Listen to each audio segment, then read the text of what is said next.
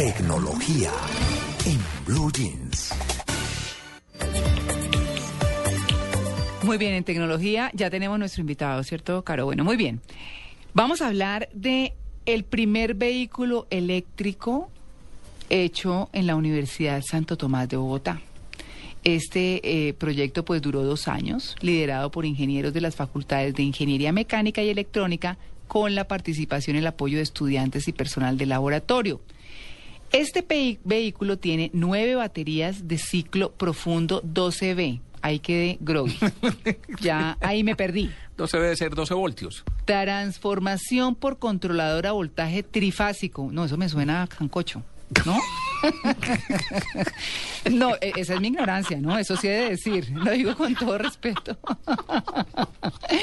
Trifásico. ¿le suena Trifásico. Es que como le dicen así como a un sancocho, ¿cierto? Autonomía de tres horas y un sistema.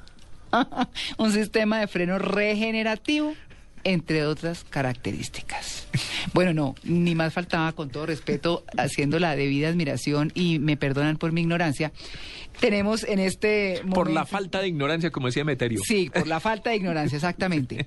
Vamos a hablar con eh, Leonel Giraldo Peñaranda, director de los laboratorios de electrónica y telecomunicaciones de la Universidad San Santo Tomás. Muy buenos días, eh, don Leonel.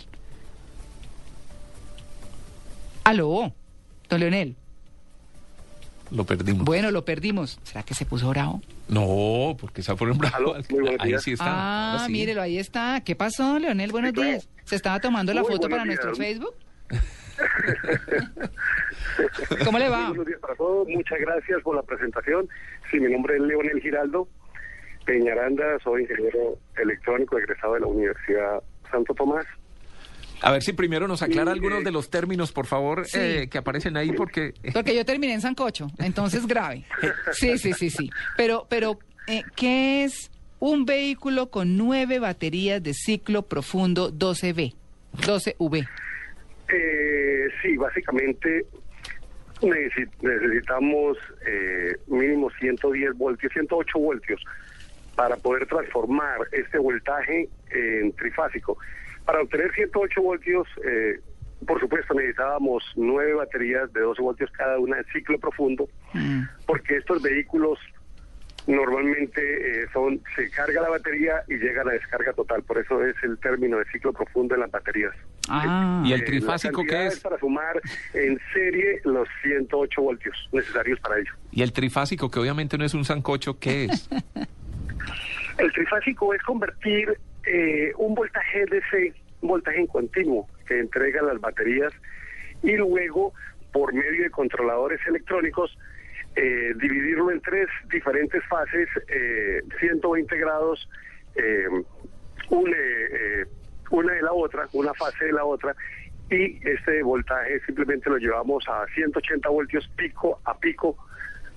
Y finalmente con esto alimentamos el motor que nos da mayor eficiencia. Ah. que Yo les había motor dicho exactamente sí, lo que yo les había dicho. Perfecto. ¿Qué tal, Natalia? Muchas gracias, quedó clarísimo, quedó clarísimo. Me quedo con el trifásico de Envigado. Bueno, Leonel, eh, eh, cuéntenos por qué surgió esta inquietud de desarrollar un carro aquí en Colombia y qué posibilidades tiene de, de realmente volverlo un tema comercial.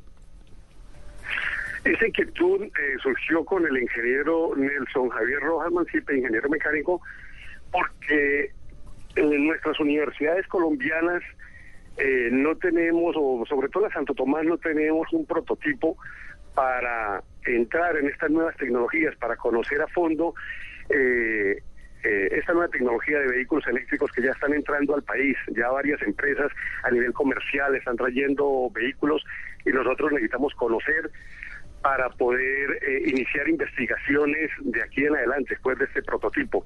Ya Mm. una vez, eh, ya, este, ya una vez tenemos este vehículo, las facultades de electrónica y la facultad de mecánica de la universidad, varios investigadores y, y estudiantes pueden desarrollar eh, nuevas tecnologías para que las baterías eh, duren más, nuevas formas de cargar las baterías, Mm, nuevas formas de cargar eh, las baterías o puede bien sea por energía solar, por motores híbridos, bien sea combustible, motores pequeños con su generador. Eh, respecto a la otra pregunta que me hacen sobre la viabilidad de que esto sea comercial, eh, sí, sí es, es viable. Eh, naturalmente, eh, es bastante complicado en nuestro entorno. Por ejemplo, las baterías que utilizan los carros que nos están llegando al país, bien sea de la Toyota, de la Nissan, la Mitsubishi, son baterías costosas, son baterías tipo litio-ion. ¿Y si son nueve? Eh, ya serían menos, serían menos pesadas, ya no son nueve, puede ser un solo paquete, una sola y no, no son tan grandes. Ya. Pueden cargarse en menos de 15 minutos, pero son las, las baterías. Si nosotros vamos a comprar un paquete de estos, pues puede representar 25 o 30 millones solo las baterías. No, pues, Entonces, es muy costoso. Mm. Mientras que las baterías que estamos utilizando no son malas, son baterías que podemos tenerlas durante cinco años, pero son voluminosas, eh, la palabra lo dice, son muy grandes, son muy pesadas y no hacen eh, tan viable eh, esta nueva tecnología a unos precios económicos como la gente desea, que sea un carro eh, muy económico. Es cierto que no contamina, es cierto que sale muy barato, eh, poder eh, usted manejar, poder usted eh, invertirle en el precio de, de- de combustible, gasolina, combustible, eh, electricidad, sale muy económico respecto a algo de combustible. Pero el carro de por sí es costoso por eh, sobre todo a nivel de las baterías. Claro. Este, este vehículo es un prototipo. Eh, no me queda claro. La idea es para aprender un poco más, para preparar, me imagino, gente en el momento en que ya se masifique el uso de vehículos eléctricos en nuestro país. O la idea es producirlo en serie y comenzar a vender también eh, y, y sacar una línea de vehículos eléctricos aquí en Colombia. No, no, en este momento la idea primordial no es la comercialización. Es posible que las, eh, los padres, las directivas de la universidad eh, puedan llegar a ver eh, esto como una nueva tecnología para desarrollar e implementar en nuestro país. Pero creo yo que en este momento no es el caso.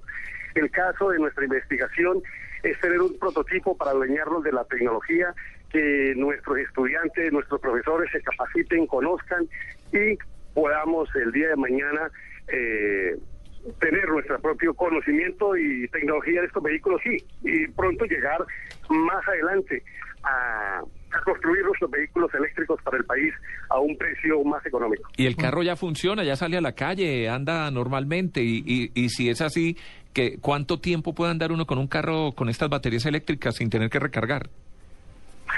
Eh, básicamente el tiempo de duración es aproximadamente cuatro horas.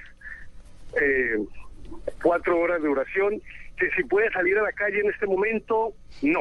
No porque No tiene la placas. legislación para los vehículos eléctricos en el país Mm. no está Definida. adelantada, no es fácil para nosotros sacar una placa, Mm. no tenemos eh, la Mm. placa, hemos hecho pruebas a nivel de parqueaderos, a nivel de espacios libres, pero no en espacios públicos. No, y en los trancones de Bogotá, uno con un carro de estos cuatro horas, no sé qué tanto alcance.